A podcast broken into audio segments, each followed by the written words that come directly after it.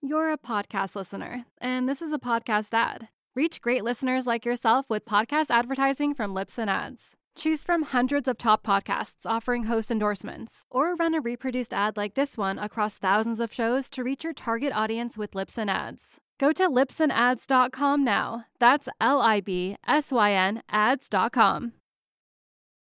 We all know the story of Elisa Lam.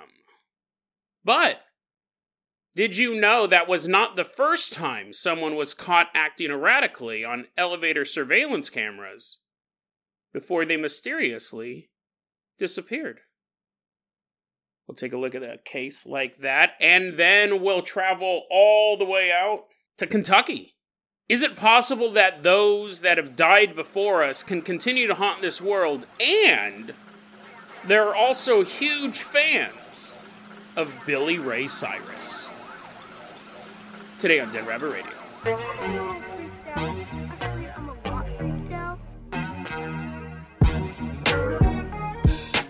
Hey everyone, welcome back to another episode of Dead Rabbit Radio. I'm your host, Jason Carpenter. I'm having a great day. I hope you guys are having a great day too. I hope you guys are having tons of fun doing whatever you're doing. We got a lot of stuff to cover today, so let's get started. First off, running into Dead Rabbit Radio Command. Everyone get on your feet and give it up for Gracie. Woohoo! Yeah, we! Ha! Yeah! You keep on jumping up and down, Gracie. Gracie, you're going to be our captain, our pilot this episode. Gracie recently gave me a tip on YouTube. That's something you can do where you can donate money via YouTube. Really, really appreciate it. That's another way you can help the show out. We have the Patreon, we have a YouTube memberships, merch store, all of that, but there's also tipping, and you can do that as well. But listen, if you don't tip, that's fine too. If you can't provide to the show monetarily, it's totally understandable. It is. Just help spread the word about Dead Rabbit Radio. That helps out so, so much. Tell your friends, tell your family, tell everyone you know. Dead Rabbit Radio is your favorite paranormal show. Okay, Gracie, I'm going to go ahead and toss you the keys to the Jason Jet. We haven't used this in a while. Toss you the keys of the Jason Jet. Everyone climb on board. Gracie's going to fly us out from Dead Rabbit Radio Command all the way to Taiwan.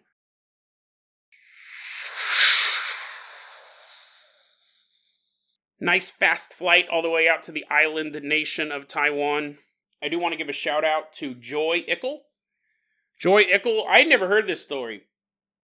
Joy Ickle did a great write up on this, so hats off to you.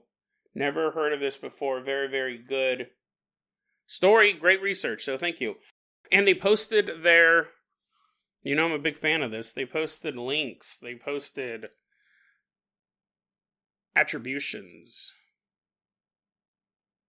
They posted where they got all the information from. More researchers need to do that. Sustained Disgust built the best iceberg by including the links. Joyical including the links. Too many people are researching this paranormal stuff, not including the links, and it, it just makes it harder for anyone to do any follow up research. That's why I'm big on the show notes. So thank you for everyone who's doing that. January 20th, 2008, we're in Taiwan. Specifically, we're in the town of Zhanghao, Taiwan. Zhanghao, Taiwan. We're standing outside the Wan Lin Financial Building, and it's late at night. It's January.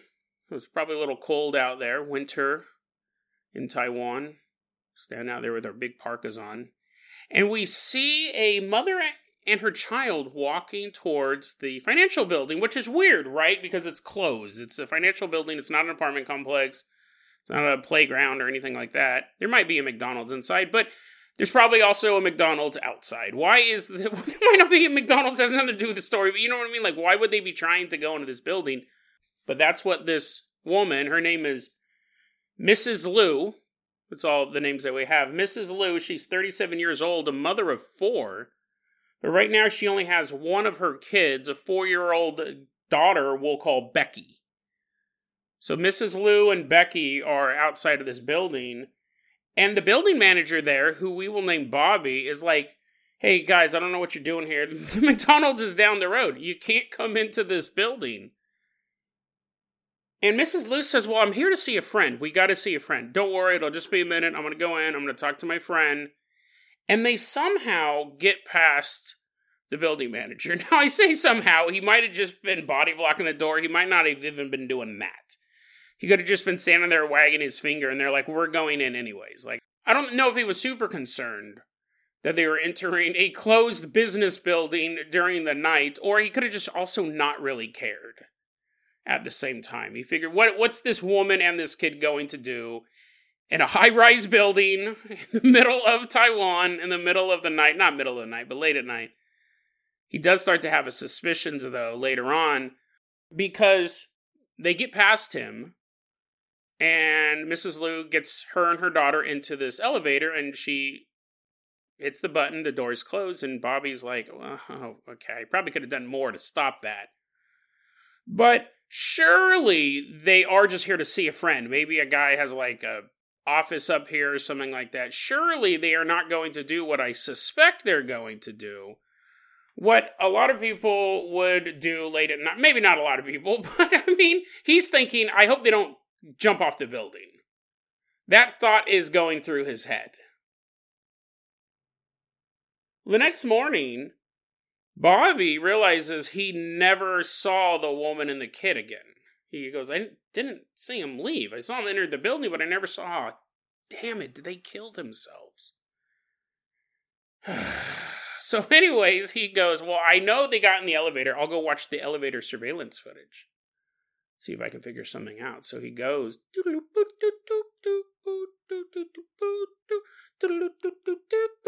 He's working at his computer, playing his recorder at the same time, multitasking. He is watching video footage of Mrs. Liu and little Becky in the elevator. And he sees Mrs. Liu and Becky were both wearing red coats. And what Bobby sees on the surveillance camera footage is them taking off their red coats and then taking off their shoes. And Bobby's like, oh, like his heart's breaking at this point. Maybe I should have done something more to dissuade them because in Taiwan, apparently, this might be a worldwide thing, but apparently, people who are planning to jump off of buildings to commit suicide by leaping off of buildings, they take their shoes off because apparently, I was unaware of this. People have been seriously injured and possibly even killed by a falling shoe. Shoe falling off of a 30 story building might hit somebody in the head. Now, I might argue that might be true. I did read that in one of these news articles about this case. That might be true. My argument would be possible, right? It's possible that a loafer, it's possible that an Ugg boot falling from 30 stories hitting me on the face might break my nose. It also is probably more likely that a 130 pound woman falling 30 feet might kill me. It's a weird distinction to make. I don't want my shoes to go flying and hit somebody and hurt them, but I'm going to jump and uh, hopefully somebody looks up and doesn't get pancaked by me. There's also talk in some of these articles about in Taiwanese culture or East Asian cut or in Asian culture in general, people will take their shoes off before suicide as to not track in dirt from our world into the afterlife. It's possible too. But Bobby's just like, I figured that's what was going on. I should have listened to my gut. He calls the police, shows the police the video footage, and it's not just them taking off their jackets either and taking off their shoes. Mrs. Liu also looks really kind of scared, disoriented almost, uh, fearful, nervous. And the police are like, dude, you probably should have stopped. I know, I know, I know. Yeah. She they probably jumped. I yeah, that's what I'm figuring too. That's why I called the cops. So the cops search all around the building, can't find any trace. Luckily, right? Cannot find any trace of Mrs. Liu or Becky. They even go up and check the water tower to see if maybe they had jumped in there to drown themselves. They're not in there. That's a big parallel with the Elisa Lam case I think that was 2013 in LA, where Elisa Lam's a young Asian woman acting very bizarre on an elevator. That's all on video. She leaves the elevator she disappears no one can find her and there's at a at like a hotel like a long-term hotel type of place. It's a very infamous hotel. I don't remember the name off the top of my head. Um the cecil hotel the cecil hotel. So people didn't know what had happened to her until the residents of the hotel their water started to taste very foul. It was disgusting and they're okay well let's go check the water tower and they pop it open and there's Elisa Lam rotting. She'd been floating in there for like, I think two weeks or something like that, and people had been drinking her. A lot of people have said that that is a supernatural story. There's no way she could have gotten into the water tank. I don't think it was supernatural. I think there was some weird stuff. The weirdest part is the missing footage from the elevator camera. There's some frames missing. But it is possible to climb up. If you look at the roof, there it is possible to climb up there by yourself and jump in. I would say that she might have committed suicide. She might have been murdered. I don't really, I don't necessarily think it has a supernatural origin. But who knows, right? I'm not going to say it absolutely doesn't. I might have said that in that past episode. I don't remember, but I think it's more likely rational thing. This story precedes that. This story is taking place quite a few years before Elisa Lam. The police come out they can't find her. They can't find Mrs. Liu. They can't find the daughter. They are fearing the worst, but they don't find any bodies. They then open a missing persons case because they cannot find these people. And this case does start to pick up a little bit of steam, and eventually the police get a phone call. Bring, bring, bring. Taiwanese police department. Yeah, hey, uh, my name is Mr. Liu. I've seen that you're looking for my wife and my daughter. And so Mr. Liu says, We got four kids together. We've been separated for a year, but I'm paying child support. So I'm like, still part of the kid's life. I don't know if they lived together, but they were separated and he was paying child support. So I don't think so, but every country is different. He said, Listen, my oldest daughter told me that mom was taking little Becky out to see a relative for a few days. She's never come back home. We don't know where she's at. We don't know where our daughter's at.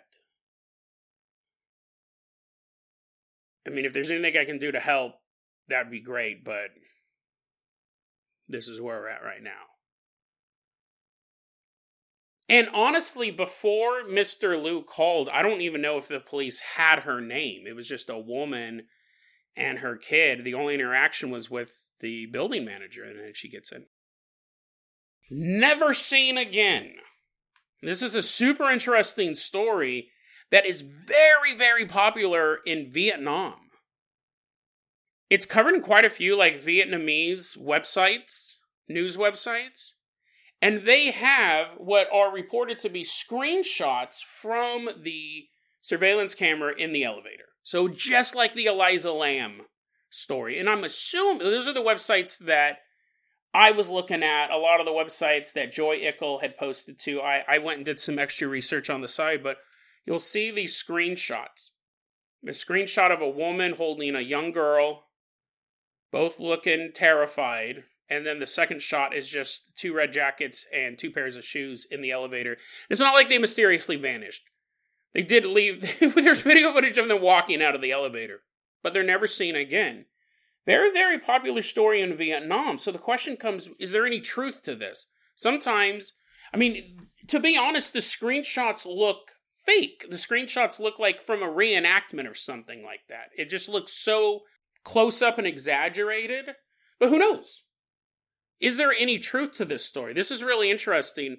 A long time ago, we did a story called The Paris Time Gap.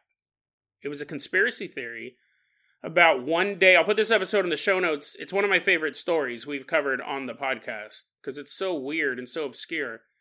It's a story about at one point in time, the entire city of Paris experienced a time loss. And if I remember correctly, it's been years since I've looked into it and did that episode, but if you were asleep, you just lost time. And I think it if you were awake, you threw up. and lost time. It was some weird sort of shift. Super obscure paranormal story. It's mostly popular in Eastern Europe. Not it's not very popular in France, it's definitely not popular in America. But it's really popular in Russia and other countries in Eastern Europe because after I covered it on the show, I got a lot of emails and YouTube comments from people who live in Eastern Europe and they're like, "Oh dude, I remember that story. I heard about that story a long time ago." And there were so many comments like that. It's a conspiracy theory, or not a conspiracy theory, but like a paranormal event in France that's very popular in Eastern Europe and not really heard of at all outside of there. Fascinating. So there is precedent for that type of thing. Even though it takes place in Taiwan, is very popular in Vietnamese media. Is it true? I started looking into this, and some of the things that I had trouble with was verifying is I could not find a place called the Wan Lin Financial Building.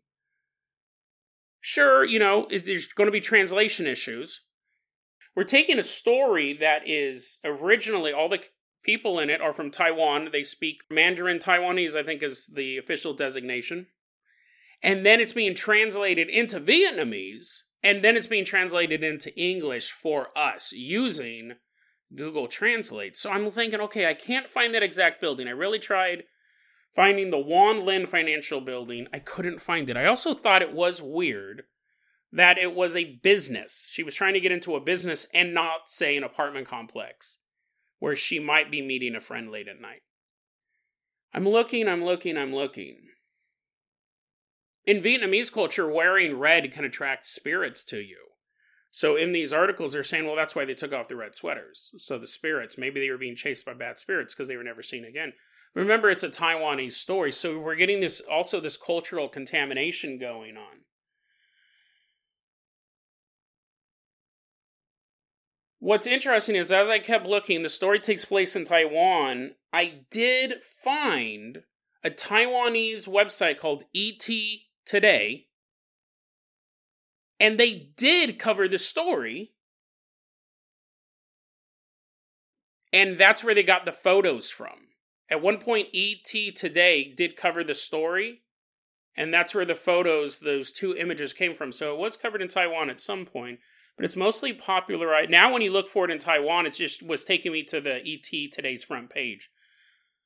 So we have this story. Is there any truth to it? Is is it just the story of a mother and a daughter disappearing? Which, don't get me wrong, is terrifying and interesting in and of itself. But is it possible that it's even more terrifying and more interesting in this story being true. 2008 is when the story took place.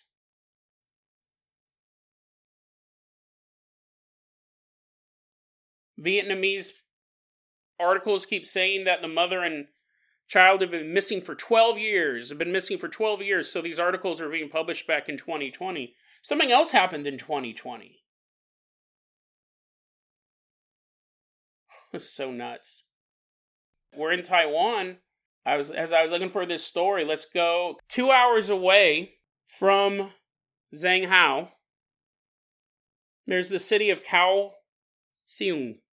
In December 2020, I am not for sure how authorities were alerted to this, but in December 2020, police officers come in contact with a young woman named Mrs. Say. a 23 year old woman who weighed 77 pounds.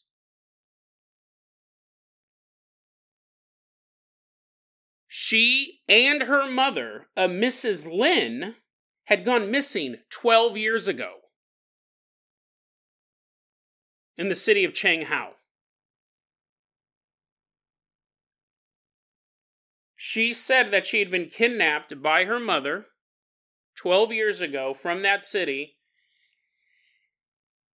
She was 11 years old at the time, so we're seeing some of the details don't match up completely, right? This is what's so crazy about this. She was 11 years old at the time. She was kidnapped by her mother in 2008 from the city of Changhao. She was not allowed to go to school. She was not allowed to leave their apartment alone. They got this apartment in this other city. For 12 years, she was under the constant watchful eye of her mother. And she was also completely malnourished. That's why she was only 77 pounds. What had happened was back in 2008, a court had decided that the father would get custody of all four kids. They some of these details match up perfectly. And Mrs. Lynn goes, "Nope," and she took her 11-year-old daughter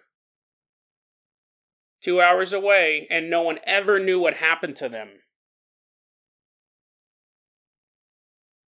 She was put under house arrest and at the time of this article in 2020, she was put under house arrest and they took Miss Say, who in our story was Becky, Miss Say, aka Becky, they took her back to her father, who was Mr. Say. And he was so happy to see her. He was like, oh my God, like I didn't know what happened to you for the past 12 years. I feared the worst. And his daughter, his now 23 year old daughter, just was like, I want to be with mom. I want to be with mom. I don't want to be here. I want to be with mom. I want to be with mom. And he let her go back. I mean, it's heartbreaking. It's probably dangerous, right? She is under house arrest, so you assume that she can't abuse her anymore, but this young girl was so mind broken. Stockholm syndrome to the hilt. That even when she was rescued and brought back to her rightful home, she didn't want to be there. She wanted to be with her mom. That's all she knew. That's where the article stops. I mean, I'm assuming the mom went to jail for kidnapping. She was being charged with restricted residence, which is more of like a prison situation. It was just not just kidnapping, kept her in prison. Crazy story. This is what I'm putting together. The girl in the photos, the screenshots, does not look 11 years old. This is what I think happened. The story is based on truth names have gotten mixed up over the years. We did that last week with a ghost story where the names were completely lost until one dude on the internet found them. It was fantastic. The names were changed, but the beginning is probably true. She probably did take her 11 year old daughter to a building and then bounced. I bet you anything that part of the story is true. I'm guessing that the screenshots that we are given are some sort of reenactment because the girl doesn't look 11. She looks much younger. But what happens is you have this real part of the story. A mother and a daughter disappeared that exact same year as this mysterious story took place, and some of those elements would overlap. It would be an amazing coincidence if these two aren't related. They may have went into a building and got, you know, like just disappeared. Maybe went to some dude's house and he helped move him out the next day. It could be anything like that. I don't think it was a financial building, which sucks because I don't know if this part's true, but according to the Vietnamese news sites, they go, no one wants to rent office space in that building anymore. They think it's haunted, they think it's cursed. So if this is a real financial building and no one no one mysteriously disappeared, it sucks for them. And so it also lines up Remember, they were found in 2020. And when did the stories start to pop up in the Vietnamese websites? 2020. So I think there was a renewed interest. Something popped on. I don't think anything was deliberate here. I don't think anyone was trying to mislead people. I wouldn't classify this as like a hoax or a lie or anything like that. I think wires were getting crossed. I'm sure for a long time there was the story going around about the mother and the daughter who mysteriously disappeared in an office building. I believe that those rumors were going around, and technic or or a building, apartment or whatever. They never found him again. I'm sure the father called up the police and said, "Where?" I I bet you all of those details are right. The names were different, and it wasn't a it was a mystery, but it wasn't a supernatural mystery. But over time, everything kind of morphed into something else. And so now we have this supernatural mystery in Vietnam, and then we have this true crime tragedy in Taiwan, but you see how those vines kind of kind of got mixed up. And when they were really found that renewed interest in the story and then that's how the urban legend came back up. Because i'm thinking there was an urban legend and that's why they made a reenactment program in the first place. But i don't know. I thought it was super fascinating story. I i mean again if we didn't have that second part which I didn't. That wasn't anything that I had found written up before. The second part, I found that. so just the original narrative is compelling enough. It's a creepy story about elevators, and I know you Zoomers are all about liminal spaces, long hallways. You know, a little bit of that, getting lost in an office building, the back rooms. But then finding that other part where, because I wanted to see if any of it was true, and then finding out, unfortunately, it is. This young girl spent 12 years of her life being tortured by her mother. Psychologically tortured, physically tortured and then in the end, she still wanted to be with her mom. I'm hoping, obviously, the mother's in prison at this point. The daughter's in some sort of rehabilitation thing. The father, you know, he's probably thinking, if she wants to go back, like I don't, I don't think the mother's dangerous. I mean, there's going to hopefully be police nearby, right? They're not going to disappear again. Crazy story. It's even crazier when we find the backstory to it is true, and it's far sadder. And that is why we're going to do something different today. Gracie, I'm going to go ahead and toss you the keys of the world famous Carpenter Copter. We are leaving behind Taiwan. Fly us all the way out to Kentucky. I hope you brought your dancing shoes, your cowboy boots, actually. If you got dancing shoes, throw those out the helicopter, hit people in the face with them, and laugh. I got you a brand new pair of cowboy boots, the most uncomfortable footwear possible. Wedge your toes into that little spike. You're like chasing people's toes. Don't go all the way to the pointy part, you moron. I don't know. I've never put on a cow. I actually I did wear a pair of cowboy boots once. So my eighth grade dance, because I didn't have dress shoes, and my grandpa was visiting. I should post that photo, dude. I'll see if I can find that photo. I would talk about Riz. That was me back then even with the cowboy boots. I'll see if I can find that photo. But, anyways, hope you got cowboy boots on. We got the button up shirt and the cowboy hat. We're walking down the street. Howdy, ma'am. And she's like, Oh, my stars and garters. We're like, Yep, we're real cowboy people. and normally people don't have to say that if you're a real cowboy person. You don't have to say that. Although, if, if you think about it, like gangsters go, I'm an original gangster. So, I mean, they, they announce it. Can't we go? We're real cowboy people. We're walking down the street. We're headed to the Paramount Art Center. And I know what you're thinking. That sounds super boring. And you're right. Art Center means like you're going to look at a picture of like a bunch of like paint on something and people go, wow, that's amazing. And then they look at the price and then they go, what? For that? That much for that piece of junk? Then you go to the next painting. It's not even a painting, it's just like a bowl. Someone made a ceramic bowl. And you're like, wow, I can really see the art and the soul that went into this. And then you go, $400? $400 for this? You know how many bowls I can get at Walmart? This is ridiculous. That is me at any art gallery. I'm the worst person to take. $4,000 for this painting of a duck on a pond? That's ridiculous. I can get a real duck. I can honestly go out and get a real duck for less than $4,000. I can also get a pond, I'm sure, right? I just get some dirt, throw it around in my place, fill it full of water, put a duck in there. It's all sad. It's like, what? This is where you expect me to be? No, I'm going to take a photo of you, sell it for 10,000 bucks, and I'll buy you a real pond somewhere else. We're at the art center. I know I don't want to be here either. We're at the Paramount Art Center in Ashland, Kentucky. But here's the thing before it was this totally lame thing for people to walk around and go, What? That much for a Peruvian rain stick? Dude, I can like go to Peru and make my own rain stick. It's more more than a plane ticket down there. It's ridiculous. It used to be a movie theater. Who doesn't like movies? Real movies, too, not like art house movies. Real movies built back in 1931. It was a movie theater. Is the Paramount Theater. It's built in 1931. In the 1940s, they go, you know what, let's spruce this thing up. Everyone's going through this thing called the Great Depression. Let's give them something nice to look at. Let's make this look great. So you have these renovations going on, and you have this group of construction workers. There was about four of them. They came out from Cincinnati, Ohio, to work on the renovations of the Paramount Theater. And one of the workers, a man named Joe, loved this theater.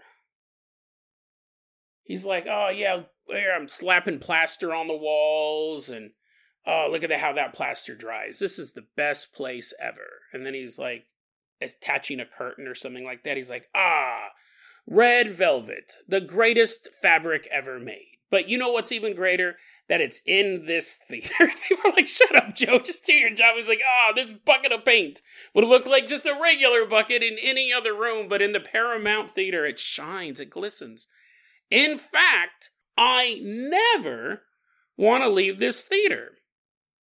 Joe proclaimed he wanted to stay in the Paramount Theater forever. Imagine someone said that where you work. I want to be here forever. Would you think? I just realized. I just realized that I originally chose this story because I wanted to do a fun story because we've covered so many suicides and dark stories in the past two weeks monkey torture, people eating scabs and thinking they're frosted flakes, just gross stuff. I go, you know what? I'm going to do a story that's fun. I'm going to do a story that doesn't have malnourished children. I'm going to do a story that doesn't involve girlfriends being swallowed whole by mysterious moon men. And you know what? I'm going to do a story that's not only uplifting, but has zero suicides in it. I just looked a little bit further down my notes. What do you think happened? Well, it, eh, you could arguably say it was an accident. Joe proclaims, I want to stay in the Paramount Theater forever. I never want to leave. If someone said that at my workplace, you know, I'd be like, "Oh my god, check the check the pipes for lead. That person's off their rocker." I wouldn't think that person's going to kill themselves this lunchtime. And I don't know if that's exactly what happened. I don't know if it happened. I don't know if he's standing on the stage and he's like, "I will stay here forever." Um, hey, everyone else, go to lunch. I'm going to not do anything drastic while you're gone or if he made that proclamation and he waited a couple weeks. But, anyways, at one point, the three coworkers left to go to lunch, and Joe stayed behind. When they came back, he was hanging from the curtain rigging. So he could have killed himself, or it could have been an accident, or it could have been actually, I didn't think about this. What if it was uh, murder? What if he got killed by someone else. But whatever the case, it's probably suicide. It's probably suicide. Okay, I'm sorry. I tried. I really, really tried. Whatever the case is, he's dead. He's hanging from the curtain rigging. Ever since that day, reportedly, the Paramount Art Center has been haunted. You have very basic types of activity cold spots, things go missing. Sometimes you'll catch the glimpse of a man walking around in old timey work clothing. It's a pretty basic haunting. Uh, they call this ghost Paramount Joe. Paramount Joe. Uh, Joe may or may not be his real name. We've run into that before with ghosts. Uh, we ran into that with the last story, two names getting wrong. But it's just a basic haunting, a good ghost who helps people out. And that's a fun thing. We don't cover those a lot on this show, and I did want to do something that was not so dark but we also got to realize that Paramount Joe does have a nasty streak if he doesn't get his way. If you step in between him and America's heartthrob, Billy Ray Cyrus. Don't tell my heart, my achy breaky heart. I just don't think it understand. And if you tell my heart, my achy breaky, you're like, oh no, is he to do the whole song? Is he to bust into like the second verse? I went to the store to buy myself some eggs. They all broke my heart. I don't oh, know. I could probably do three minutes of just improv. Anyways, Billy Ray Cyrus, father of famous fan of the show, Miley Cyrus, best personal friend of yours truly, Miley Ray Cyrus. I never met Billy Ray though, so you know because we're not that good friends, Miley. Billy Ray Cyrus, heartthrob, country superstar, Billy Ray Cyrus, coming out to the Paramount Theater to shoot the music video for what would be the biggest hit song since the invention of singing, since the invention of vocal cords, Achy Breaky Heart. He was going to shoot his music video at Paramount Theater. So he goes to the Paramount Theater and he's like, Howdy, everybody. My name's Billy Ray Cyrus. You can call me Mr. Cyrus because I'm a big shot. No, he seems like a nice guy. But anyway, so Billy Ray Cyrus comes out and he's going to do his show. He's going to do his music video, and it is basically a show. It's just a sea full of hot 1990s women in seats, and he's singing a song, Achy Breaky Heart, and the women are going wild. And they're getting everything set up. And while he's there, he's like, "Tell me a little bit about the place that I'll be, uh, you know, performing this miracle of music in." And they go, well, "Mr. Cyrus, uh, do you like ghost stories?" And he's like, "Oh, who doesn't? Of course, I love a good ghost story." And they tell him about Paramount Joe. They're like, they're like, and then he hung himself, and he's like, "What? Now I really have an achy breaky heart. Aw, poor guy." They're telling the story about Paramount Joe, and they're like, yeah, you know, like cold spots, and sometimes you'll see a man walking around in this old timey uniform, you know, stuff like it. Basic haunting stuff. It almost isn't even worth mentioning, honestly. I mean, it's better than nothing. If someone asks for a ghost story, it's better than nothing. But Billy Ray falls in love with this story. What? In old timey clothes? Well, tie my garter and call me a gator. I can't believe that. Old timey clothes. What else does he do? Cold spots. Shocked. I've never heard such a thing. He's never heard a ghost story before. He's like, what's a ghost? Souls of the dead? Life exists after our mortal bodies destroyed? What? It's like the lamest ghost story. But anyways, Billy Ray Cyrus thinks it's amazing. So while they're shooting the music video, Achy Breaky Heart, you know, he'd be like dancing around playing his guitar, doing his little boot scooting dance. And the director's like, okay, cut. We got to adjust these stuff. We got to move this. You three blondes move over there, two brunettes, you guys go to the back. Billy Ray Cyrus would talk to Paramount Joe. He would be like, hey, uh, did you like that riff there? Yeah, my guitarist over there taught me that one. It's pretty good. Paramount, I bet you you'd be good with the guitar, right? Get your little ghost hands behind it. Okay, uh, Billy Ray, we're ready to uh, start rolling again. Okay, okay, let's go. Don't tell my heart, my achy Ray. They start doing music video again. Cut, cut, cut. Okay, so we're going to try this then. And in between breaks, he would have long conversations. He would just talk to Paramount Joe. Which one? I mean, you're like, dude, I would start to think, oh man, what is going on with this guy? I love ghosts and all, but he's like, Billy Ray's making mistakes on purpose. He's getting the lines mixed up. The director's like, got, got, got, what was that song? And he's like, oh, sorry, my. Wasn't thinking. So, anyways, Paramount Joe, and he starts a side conversation with this ghost. He's like, sorry, we got interrupted by my music video in between breaks, he would have these conversations and he'd be like cracking jokes. He'd be laughing as if he was talking to a real person. And sometimes he'd be like, Hey, Paramount, I was wondering, can I call you Paramount or should I call you Mr. Joe? Ah, just kidding, man. Um, you think that I'm holding the guitar okay? Do you think this looks cool for the ladies? I don't know. He would like ask this ghost for advice. He's having a ball. He's having a ball interacting with this ghost they finished shooting the music video. Now, here's the thing I actually did look into it a little bit more. Paramount Art Theater is not one of those lame galleries with all the paintings and stuff like that. It's better. Because what they do is they actually have this tradition that if you perform at the Paramount Theater, which is what it was at that time, it's quote unquote required. They they really ask for it. It's a great. It's not like they're going to stop you at the doors. Bobby, the building manager, got a new job and he's learned his lesson. He's not going to stop you at the doors, make you do this. But you have an 8x10 headshot of the celebrity and you sign it and they put it on the wall. And this theater has been a concert venue for quite a few years at this point. There's all of these headshots, putting them up on the wall.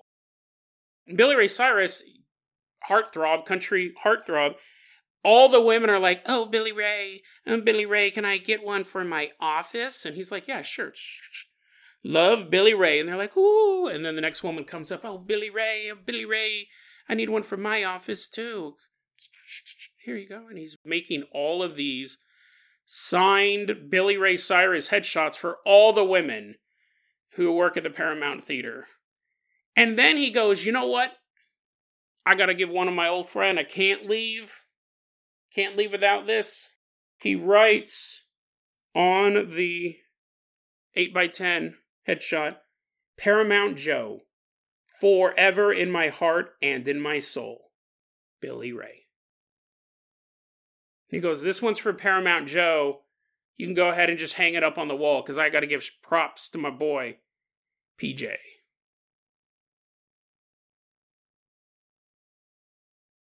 Now, what's really interesting is all of that stuff we can verify. There are photographs of that headshot.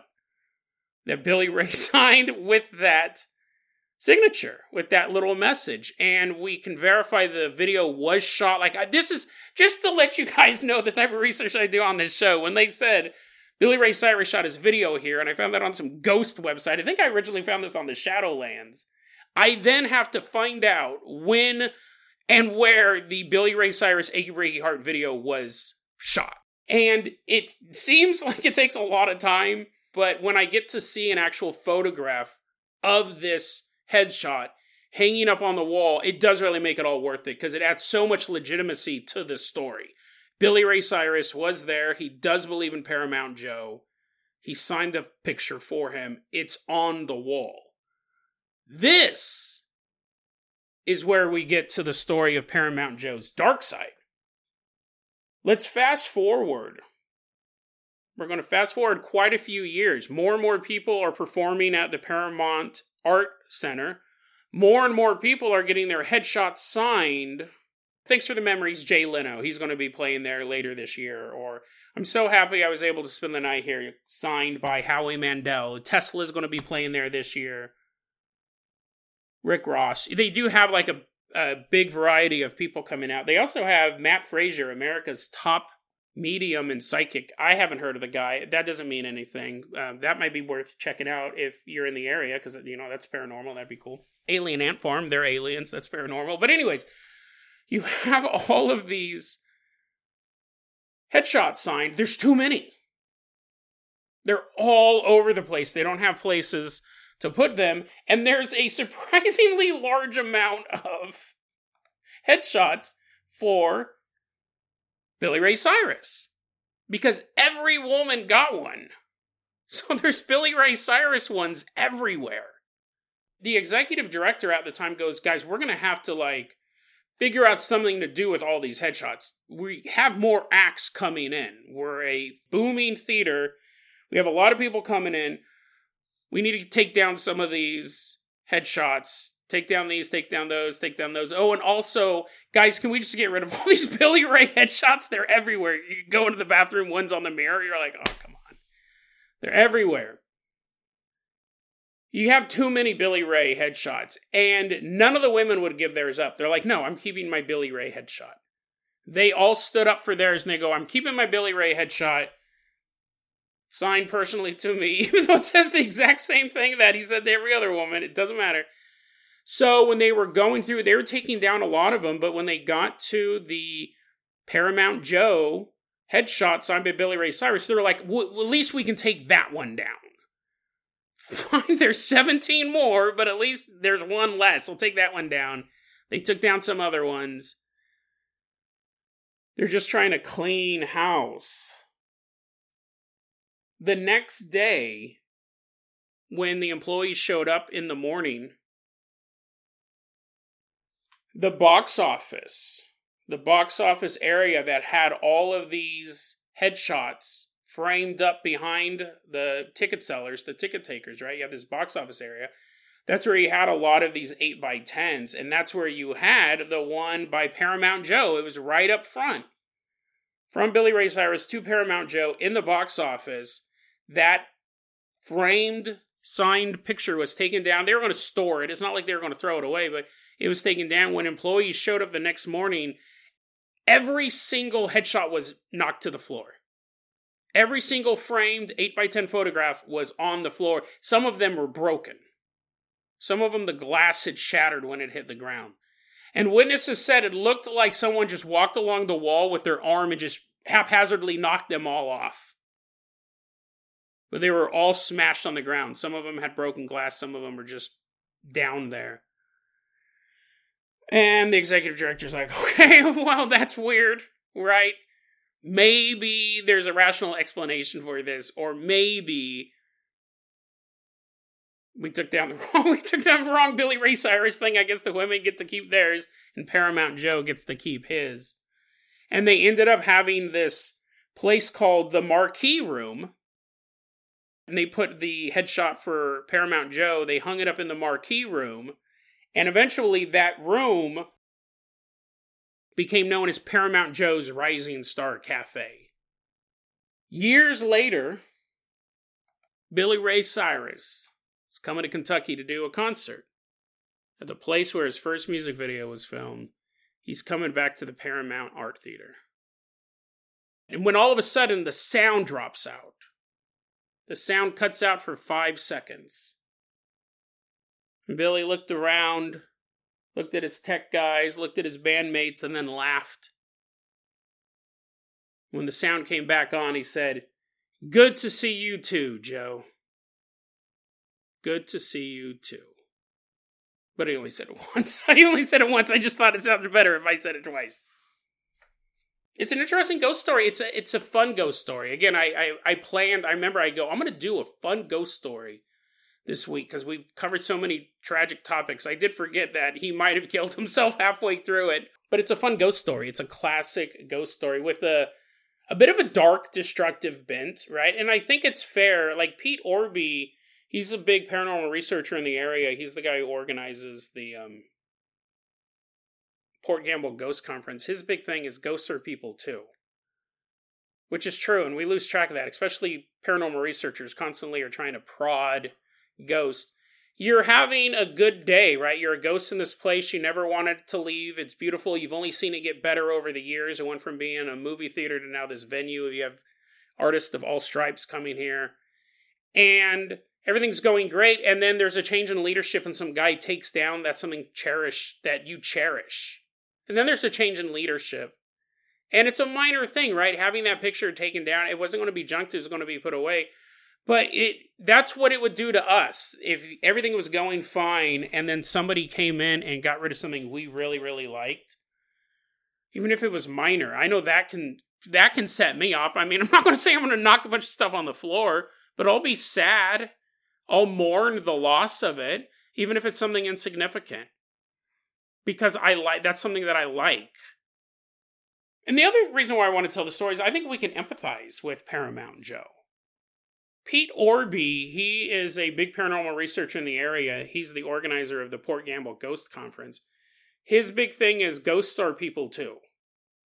And I think we lose sight of that. And I think paranormal researchers definitely lose sight of that because they're constantly trying to prod and probe. Say something, speak into this device, make this room cold. If you're real, turn this flashlight on. I mean, imagine how aggravating that would be if I did that to you. If I showed up at your house and I was like, turn this flashlight on, I want to keep yelling until the light bulb goes on and off.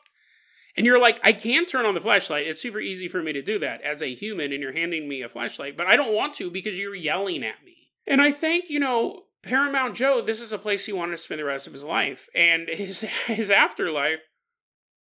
But I think he was kind of treated as a ghost. He was kind of treated, oh, it's spooky, cold spot. And that's what he is. But I mean, he wasn't being treated as a human, but Billy Ray did treat him as a human. Treated him like he was a member of his crew. Treated him like he was a traveling buddy. Cracking jokes and asking for advice and laughing and stuff like that. And just being there for Paramount Joe in the moment. And I think that's super important. I think that's something that most people neglect to do. If it's a ghost girl with bloody eye sockets hiding underneath your couch, yes, you can scream and run and be scared because she's being scary. But if it's just a ghost that is not trying to be terrifying, right? Not doing horrific things, we should respect them as a ghost. And that's what Billy Ray did. And that's why I think he knocked down all the other pictures. The one reminder that the one reminder he had that he wasn't just a ghost, which he is a ghost, but he's still a person. He still has value. The one person who really acknowledged that, that memory was going to be taken away. And that's why he knocked all that other stuff down. It wasn't super destructive. I mean, he broke some glass, but he could have done far worse. And I think it's interesting too because looking a little bit more into the story, I came across the account of a guy named Tyson Compton. He's the one who really talks a lot. He used to be the marketing director for the Paramount Theater, and one of the things he used to market the theater was this story of Paramount Joe. He really leaned into the paranormal with this. He goes back in 2004. I was giving a tour uh, to some high school students, local high school students.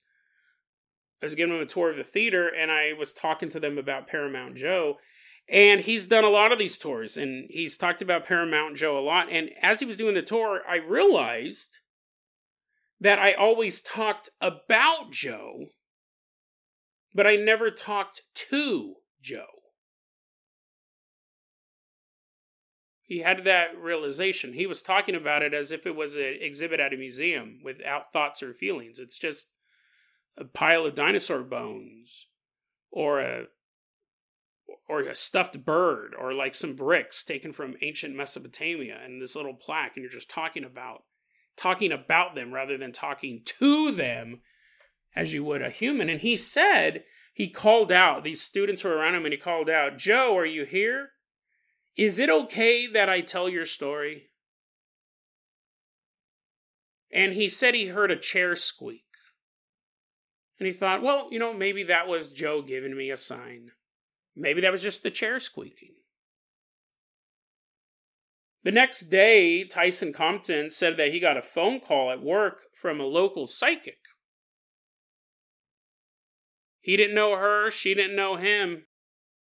She goes, This is really weird, but I've been told to contact you. I looked your phone number up in the phone book. It's Paramount Theater, right? He's like, Yeah. She goes, I've been told to contact you. Have you lost anybody lately? Anyone close to you? Has anyone died? And he's like, no, not that I know of. Uh, no.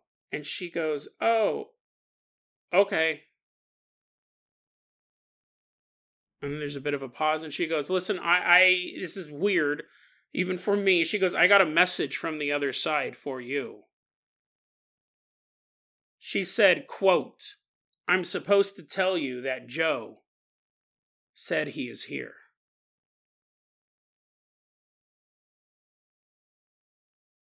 So that I mean, again, like talking to Joe as a human opened up that communication between Joe, Paramount Joe, and Tyson. And I think that's super important. I spent all this time talking about Joe and I never, never talked to him. And that's something we should look for in the paranormal is remembering the human. And I think that's a great lesson. And a hopeful lesson, a non monkey torture, a non horrific death, scab eating, blister buddies. What else have we talked about in the past two weeks? Uh, being swallowed whole by the Moon Man. It's been a crazy two weeks. I wanted to do something a little more upbeat, even though I keep reminding you of all that stuff. You're like, what reminded me? Anyways, I think it's a great ghost story, and it's a ghost story that shows the potential that humans can have with the world of the paranormal. Most ghosts were us. Some are demons, some are corrupted, but most of them were like us. But we don't treat them like they used to be us. I think even a bunch of teenage girls with a candlestick and a Ouija board late at night, that's it's disrespectful. Super disrespectful. And I think that's why you get negative entities attached to that because a normal human wouldn't be like, ooh, a candle floating in the darkness, I'm to go over there.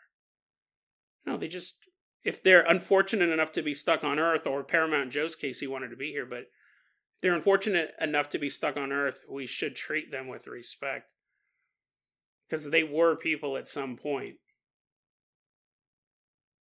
Maybe if we all had a little bit of Billy Ray Cyrus inside of us, there'd be a lot less achy breaky hearts out there in this life or the next. Deadrabbitradio at gmail.com is going to be your email address. You can also hit us up at facebook.com slash deadrabbitradio. TikTok is at deadrabbitradio. Dead Rabbit Radio is the daily paranormal conspiracy and true crime podcast. You don't have to listen to it every day. I'm so glad you listened to it today. Have a great one, guys.